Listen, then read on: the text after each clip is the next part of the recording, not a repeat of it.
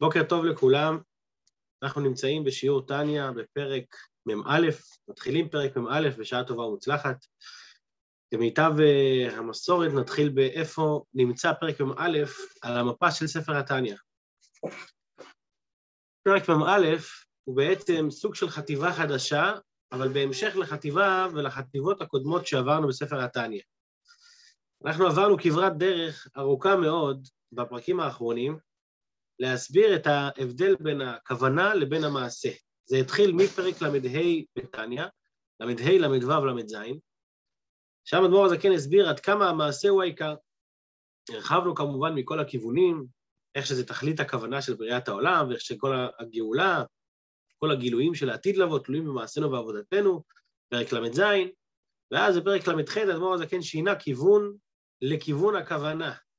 שהכוונה לא מספיק המעשה בלבד, אלא צריך שתהיה, ש, שהמעשה הזה יהיה מלווה באהבה ויראה, ברגשות.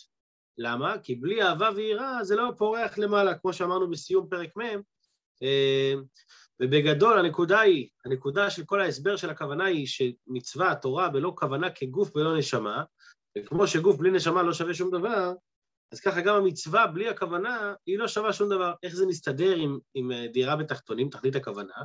כי תכלית הכוונה היא שלא רק שתהיה דירה שיהיו ארבע קירות, אלא שהדירה תהיה מוארת, מוארת ומאירה ו- ו- ומעוצבת, מה שנקרא, שיהיה, שיהיה נעים לגור בה, לא רק שזה יהיה בית מגורים, אלא שיהיה גם נעים לגור שם. אה, ומהסיבה הזאת גם הכוונה נקראת כנפיים, כמו כנפיים של העוף, שמצד אחד הם לא עיקר, הם לא עיקר העוף, אלא הם אלה שגורמים לו לעוף, זאת אומרת, הוא יכול לחיות גם בלי זה, והוא גם כשר בלי זה, אבל הוא לא יכול לעוף בלי זה. ו- וכל העניין של עוף זה לעוף. אז, אז עניין עיקרי בו חסר. אז ככה גם היחס בין מצוות לבין כוונה, שמצווה מעשית היא הגוף, היא העיקר, היא התכלית הכוונה, המעשה בפועל ממש, אבל ללא הכוונה, ללא, ללא הרגשות בעבודת השם, ללא אהבה ויראה, אז אז זה לא מתרומם למעלה, זה לא עף. עכשיו זה מה, שבי... מה שלמדנו באריכות מפרק ל"ה ועד סוף פרק מ'. אנחנו נמצאים... שנייה לא, אז תקחי לו את זה, טוב? תקחי לו לפה. תגידי לו שיבוא למעלה. אה, אנחנו כעת נמצאים בפרק מ"א.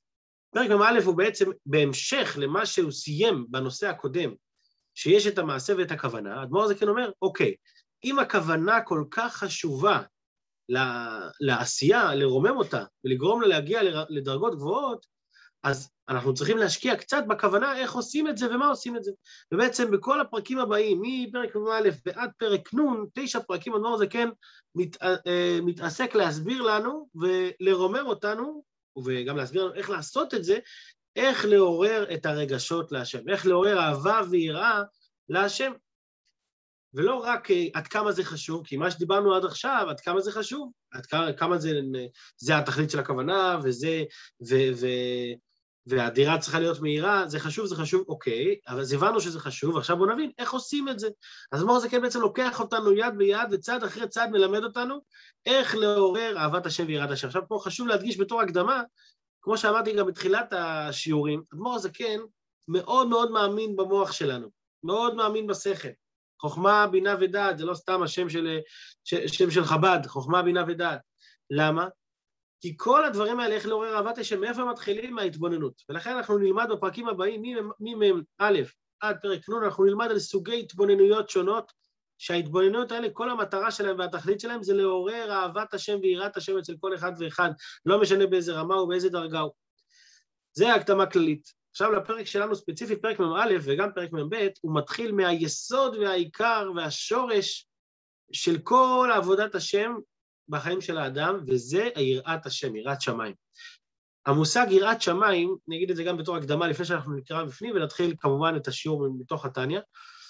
המושג יראת שמיים, הרבה, הרבה פעמים אנשים חושבים שמה זה יראת שמיים? שבן אדם מפחד שיקרה לו משהו. למה הוא מקיים תורה ומצוות? למה הוא לומד? כי הוא מפחד. וואי, אם אני לא אעשה ככה וככה, אז אני אקבל כזה עונש. אם אני אעשה משהו לא טוב, אז, אז יפלו עליי השמיים. על זה אומרים שזה לא נקרא יראת שמיים, זה נקרא יראה מהשמיים. הוא מפחד שהשמיים ייפלו עליו. זה לא יראת שמיים. בפרקים האלה, מ"א ומ"ב, אנחנו לומדים קצת מה זה יראת שמיים אמיתית, מה זה הפחד מהקדוש ברוך הוא, לא שהוא יעשה לי משהו רע, אלא זה יראה הרבה הרבה יותר גבוהה ונעלית, זה יראה מרוממת יותר, זה יראה מגדלותו של השם, זה, זה, זה, זה, זה תנועה, זה תנועה של בן אדם, יראת שמיים זה לא רק פחד והרגשה, אלא זה תנועה של חיבור, של, של רצון להתחבר, והרגשת הריחוק של האדם. זה בגדול מה שהולכים לדבר בפרקים האלה, על המושג של יראת שמיים, וקבלת עול וביטול לקדוש ברוך אז בואו נצא לדרך, נתחיל עם השיעור שלנו אחרי כל ההקדמה הארוכה הזאת. אנחנו נמצאים בפרק מ"א, הנה, יש לנו את זה כאן על המסך. פרק מ"א.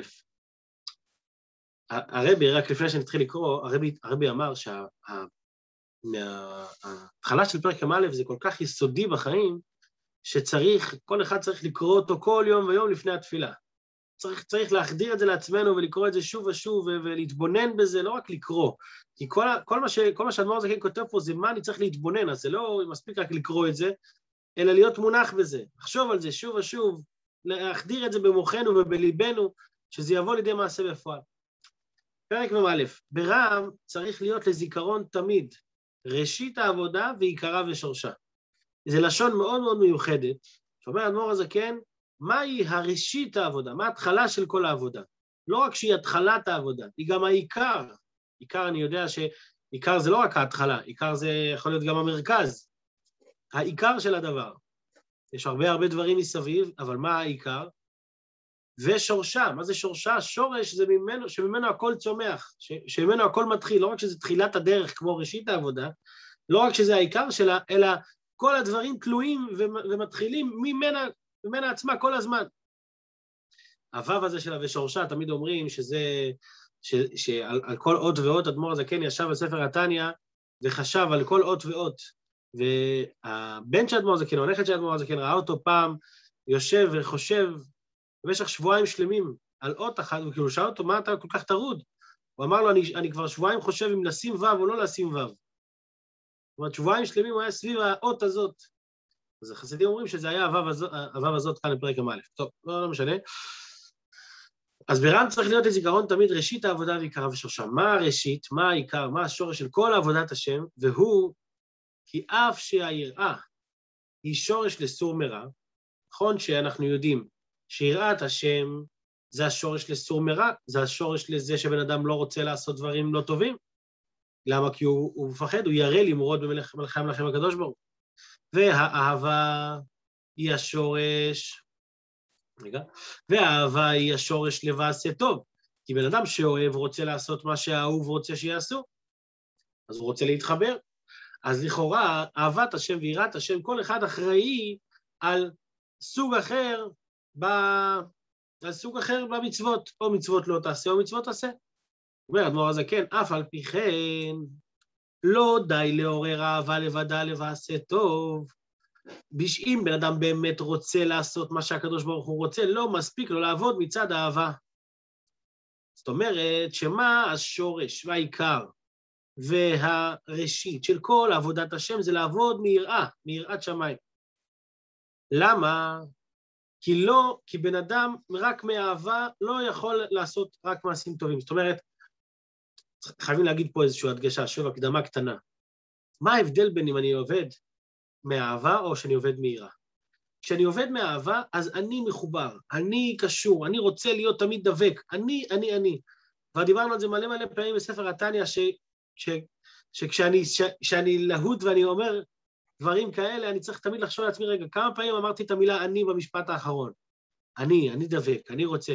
אם אמרתי אותו יותר מדי פעמים, כנראה שאני המרכז פה, ולא הקדוש ברוך הוא. ומתי הקדוש ברוך הוא המרכז? כשזה לא אני, כשיש יראה. מי אני בכלל? מה זה יראה? יראה זה תנועה של ריחוק. מי אני? אני, אני, אני שום דבר, אני כלום. אני בטל, אני, אני אפס מאופס. זה יראת שמיים. להרגיש שאני לא, אני לא המרכז. זה, זה אגב בא לידי ביטוי, בהרבה, זה יכול לבוא לידי ביטוי בהרבה דברים. למשל, בן אדם הולך בדרך, וזה ערב שבת, והוא קולט שנשאר לו מלא מלא זמן להגיע למקום מיושב, לעיר, ו... והוא צריך כנראה, כנראה להישאר איפה שהוא נמצא, באמצע השדה בשבת, ולא יהיה לו לא עונג שבת, לא סעודות שבת, לא, לא קידוש, לא כלום. הוא יצטרך להיות תקוע באמצע השדה. עכשיו, בן אדם שעובד רק מאהבה, אז מיד המוח שלו יתחיל לחשוב ולהגיד, תקשיב, העונג שבת, איך אני יכול לפספס את זה? אולי אני אמצא צדדים להתיר פה וכאן בשינוי, וארבע אמות לכאן וארבע... ויתחיל למצוא פלפולים על גבי פלפולים. למה? כי הוא עובד מאהבה. איך, איך הוא יכול בכלל לפספס את האהבה של, של שבת? אבל אחד שיש לו יראת שמיים, אז הוא לא מחפש uh, התחכמויות. הוא מבין שאם הוא נקלע למצב ולסיטואציה כזאת, זה מה שהוא צריך לעשות, זה מה שאלוקים דורש ממנו. אם אלוקים דורש ממני, אני עושה את זה באותה שמחה כמו שאני עושה את ה... ש... שאני, שאני נמצא בשבת בבית הכנסת עם הקהילה והכל בסדר גמור. זאת אומרת שהיראת שמיים, היא מבטאת עד כמה האדם מוכן לבטל את עצמו בשביל הרצון האלוקי. כשאני עובד רק מהאהבה, אני לא מבטל את עצמי. אני, אני, אני מסובב את כל הרצון האלוקי לפי מה שאני רוצה איך שזה ייראה. אז אני פה המרכז. יראה אומרת שהמרכז זה מי זה הקדוש ברוך הוא. אז יש יראה מאוד מאוד גבוהה, שבן אדם אומר, אני ירא, ויראת שמיים ברמה הגבוהה שלה, זה נקרא יראה הילאה, אנחנו נלמד את זה עוד בהמשך, זה יראה כזאת שאדם, הוא, הוא, הוא לא מפחד שהקדוש ברוך הוא יעניש אותו. הוא מפחד מהגדולה של הקדוש ברוך הוא, זה, זה, זה נקרא יראת בושת, זה בושה, מרוב בושה שמי אני לעומתו. אבל יש אחד כזה שאומר, אני לא יכול לעורר כזו יראה גבוהה, זו יראה, מוגזמת בשבילי. לכן נמשיך אדמו"ר הזקן פה בשורה הבאה, אני ממשיך לקרוא בפנים, ולפחות צריך לעורר תחילה היראה הטבעית המסותרת בלב כל ישראל. תתחיל ממה? מהיראה הטבעית. אמרנו בפרק י"ח, בפרק י"ט, שיש אהבת השם ויראת השם שם, כמו שאמרנו שיש אהבה מסותרת, אז יש גם יראה מסותרת. שמה זה היראה מסותרת בלב כל ישראל? שלא למרוד במלך מלכי המלכים הקדוש ברוך הוא, הנזכר לעיל, שהוא אמר, גם בפרק י"ח-י"ט וגם בסוף הסדרה שם, בפרק כ"ה, שהוא אמר שם שבן אדם מתבונן, שאם היו אומרים לו שתתנתק מהקדוש ברוך הוא לרגע אחד, הוא היה אומר, לא, אני מוכן למסור את הנפש. אז, תתבונ... אז, אז, אה, אז תתבונן בדבר הזה, ותעורר את היראה הזאת, את, את, את התחושה הזאת שאתה לא רוצה להיפרד מהקדוש ברוך הוא, תעורר אותה בכל מצווה ומצווה, לא רק ב, ב, במסירות נפש ממש. עכשיו, איך עושים את זה בפועל? חוץ מההתבוננות ההיא הראשונה שאמרנו, אז הוא אומר שתהא, אני ממשיך לקרוא שוב בפנים, שתהא בהתגלות ליבו או מוחו על כל פנים. זאת אומרת, או שהוא מצליח לעורר את הלב ממש, אבל גם אם הוא לא מצליח לעורר את הלב ממש, אז לפחות המוח נמצא במקום הנכון. שוב, אנחנו רואים את החשיבות שהאדמו"ר הזה כן מייחס להבנה, למוח, על כל פנים. עכשיו דהיינו, האדמו"ר הזה כן מתחיל להסביר לבן אדם איך עושים את זה בפועל. בואו נלך שלב אחרי שלב, להתבונן במחשבתו מחשבתו על כל פנים. אתה לא מצליח ש, שזה יגיע ללב, אבל לפחות המחשבה תתבונן מה? גדולת אינסוף ברוך הוא. תסתכל עד כמה הקדוש ברוך הוא גדול. עכשיו, גדול זה עניין יחסי. אדם יכול לחשוב שגדול, כן, אחד שהוא חי, שהוא גר בבניין של שתי קומות, אז גדול בשבילו זה בניין של עשר קומות. אחד שגר בבניין של עשר קומות, אז גדול בשבילו זה מאה קומות. אבל כשמתבוננים על הגדולה של הקדוש ברוך הוא, גדולה זה גדולת אינסוף ברוך הוא, זה, זה באין ארוך לכל דבר גדול שאנחנו מכירים. בן אדם שמתבונן, עד כמה הקדוש ברוך הוא גדול, עד כמה, איך הוא יכול להתבונן בזה? מתחיל בפשטות. סליחה. מתחיל בפשטות, בהתבוננות, במה רבו מעשיך השם, מה גדלו מעשיך השם, להתבונן בבריאה. אדם קם בבוקר, מסתכל על, ה, על העצים, על ההרים, על הבתים, על כל היופי של הבריאה, הוא רואה עד כמה זה גדול, הוא אומר, הקדוש ברוך הוא שעשה את כל זה, הוא גדול באין ארוך להכל. אז הוא, אז הוא מתבונן במחשבה שלו לפחות, גדולת אינסוף ברוך הוא, עד כמה זה אינסופי. עכשיו, חוץ מהגדולה של אינסוף ברוך הוא, יש לו עוד מה להתבונן. גדולת אינסוף ברוך הוא זה השלב הראשון. השלב השני, ומלכותו. המלכות של הקדוש ברוך הוא. מה זה מלכות של הקדוש ברוך הוא? זה לא רק, ש... לא רק שהקדוש ברוך הוא יוצר הכל והוא נמצא בהכל, אלא שהוא מולך על הכל. שהוא, שהוא שולט על הכל בכל רגע ורגע. אשר היא...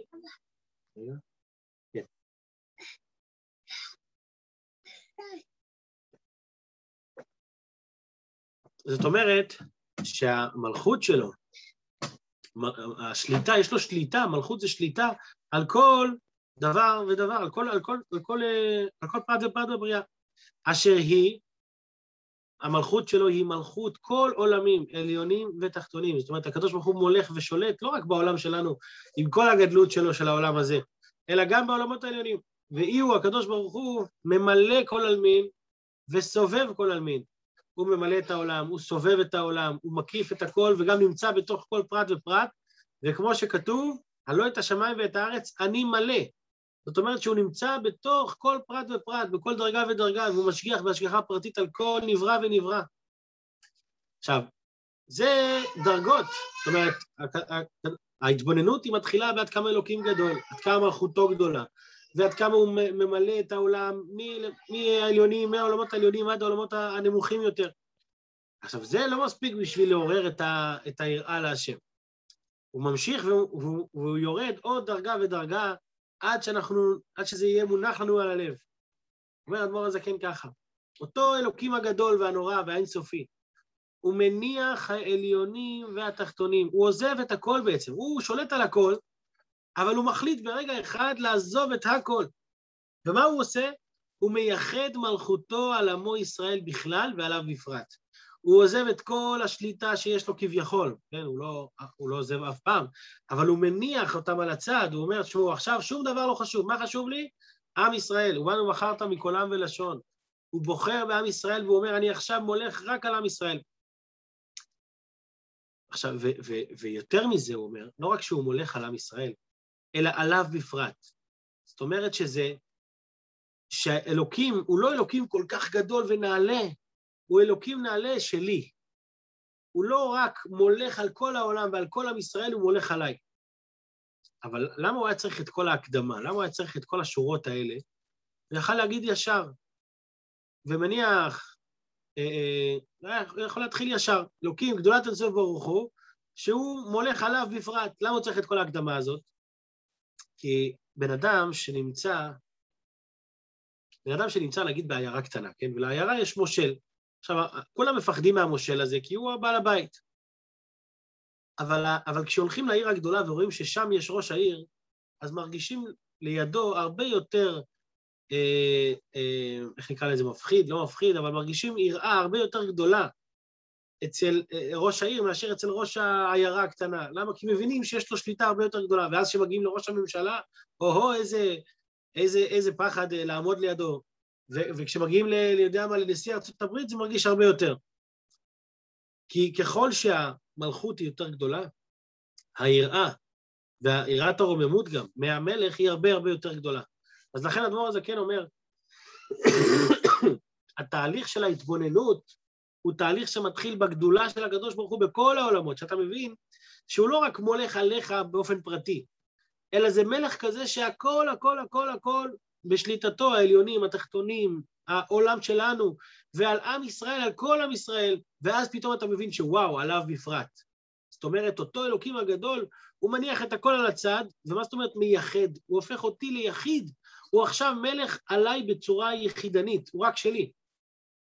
אז כשבן אדם מתבונן בזה, אז הוא אומר, וואו, זה כאילו, זה, זה, זה מה שנקרא עצום. זה עצום ריחוק הערך ביני לבינו, אבל בכל זאת הוא מחליט לעזוב את הכל ולמלוך עליי באופן פרטי. עכשיו רגע, מי אמר שהוא מולך עליי באופן פרטי? אולי, אולי באמת הוא לא מולך באופן פרטי, אולי הוא מולך באופן כללי. לכן מביא אדמו"ר הזה כן את ההוכחה מהגמרא, מה שהגמרא אומרת, וזה אני ממשיך לקרוא בפנים, כי חייב אדם לומר, בשבילי נברא העולם. הגמרא אומרת, למה האדם נברא יחידי, כן, ולא כמו כל החיות שנבראו בסטוקים? נברא בודד, יחידי. כי כל בן אדם ובן אדם, גם אחר כך בדורות הבאים, צריך לומר לעצמו, בשבילי נברא העולם. אני, אני יחיד בעולם. הקדוש ברוך הוא מייחד מלכותו עליי בפרט. וכשהוא מתבונן בזה והוא מבין את זה, אגב, מספרים, יש את הסיפור הידוע על, אה, על איזה עיקר אחד שפעם הבעל שם טוב, אני חושב, ביקש מה...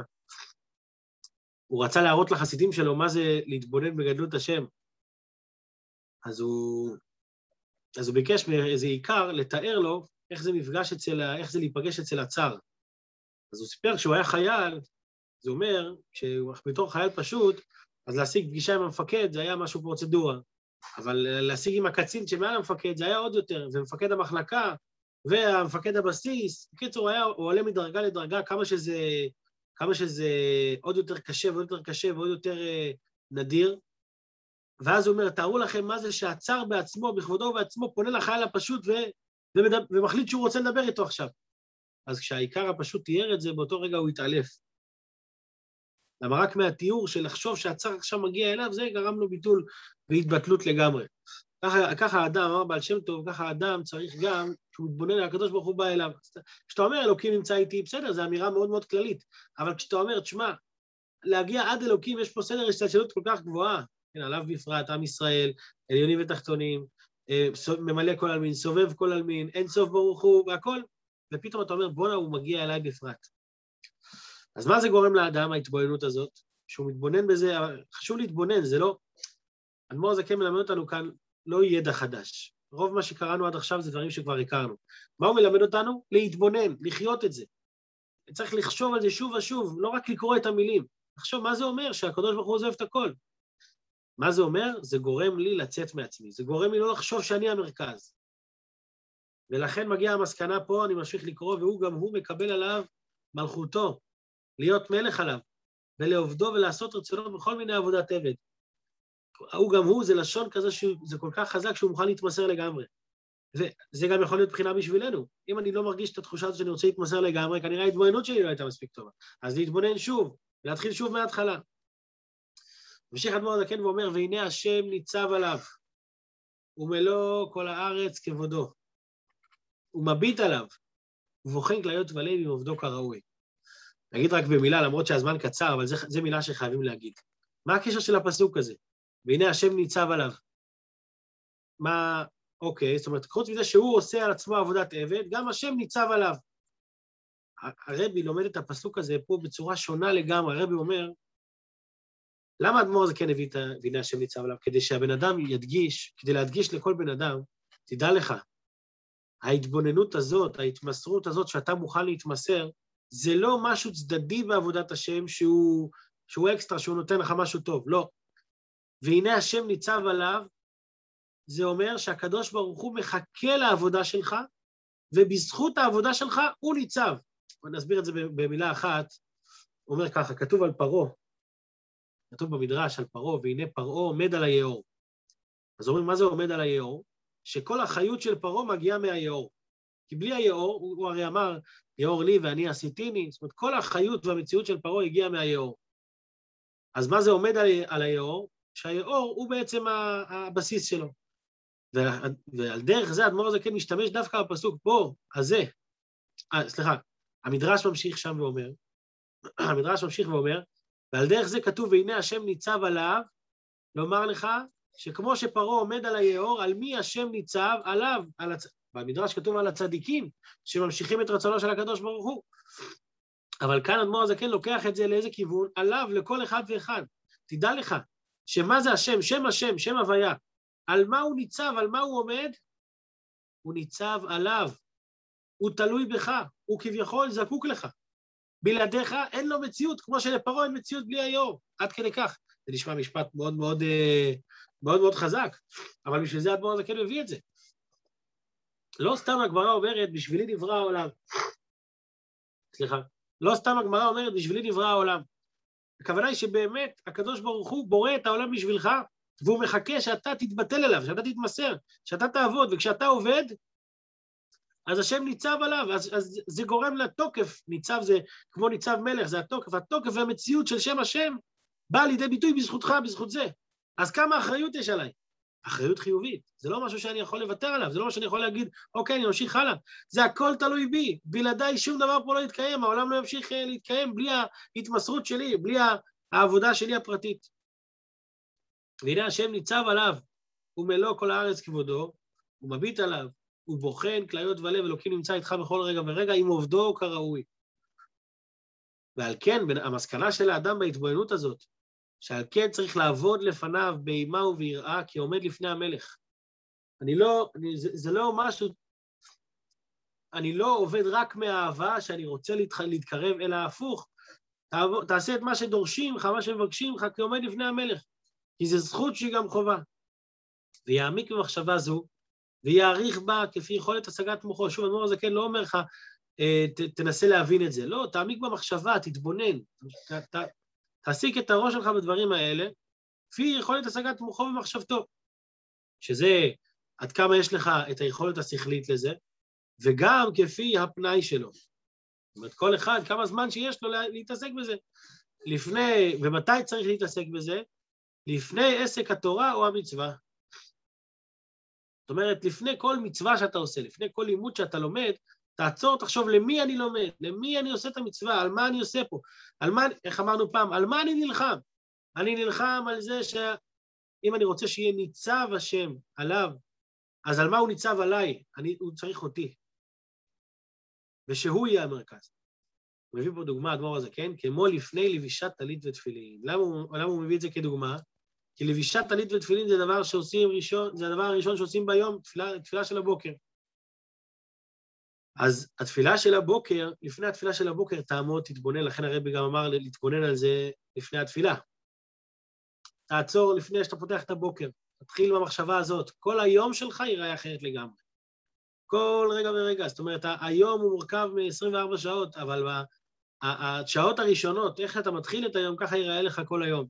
אז אם אתה מתחיל את היום בהתבוננות כזאת, איך שהקדוש ברוך הוא חושב עליך, איך שאתה צריך להתבטל אליו, על האין סוף של הקדוש ברוך הוא, כל, כל שורה פה בפרק מ', בתחילת פרק מ', כל שורה היא חומר להתבוננות. כל שורה היא בעצם שיעורי בית, זה לא, זה לא, אה, אה, זה לא המדריך למשתמש, קח את זה ותעשה והכל יהיה בסדר. לא, זה שיעורי בית. מה זה גדולת אינסוף ברוך הוא, מה זה ממלא כל הימים, מה זה סובב כל הימים, מה זה הנה השם ניצב עליו. תעשה את כל זה, תנסה לדחוס את זה לחמש דקות לפני הטלית והטפים בבוקר, והיום שלך נראה אחרת לגמרי. אז זה, זה תחילת פרק י"א, בעזרת השם, הוא נותן לנו עוד סוגי התבוננויות, הוא יורד לפרטים, איזה סוגים של התבוננויות בכל דבר ודבר, אבל כל זה בעזרת השם בשיעורים הבאים. אז שיהיה לכולנו מיטה מועדים לשמחה, בשורות טובות, יישר כוח למשתתפים, שגם בחול המועד אה, מגיעים, משתתפים ומחזקים את השיעור. שיהיה בשורות טובות, יום טוב. שכוייח, שכוייח.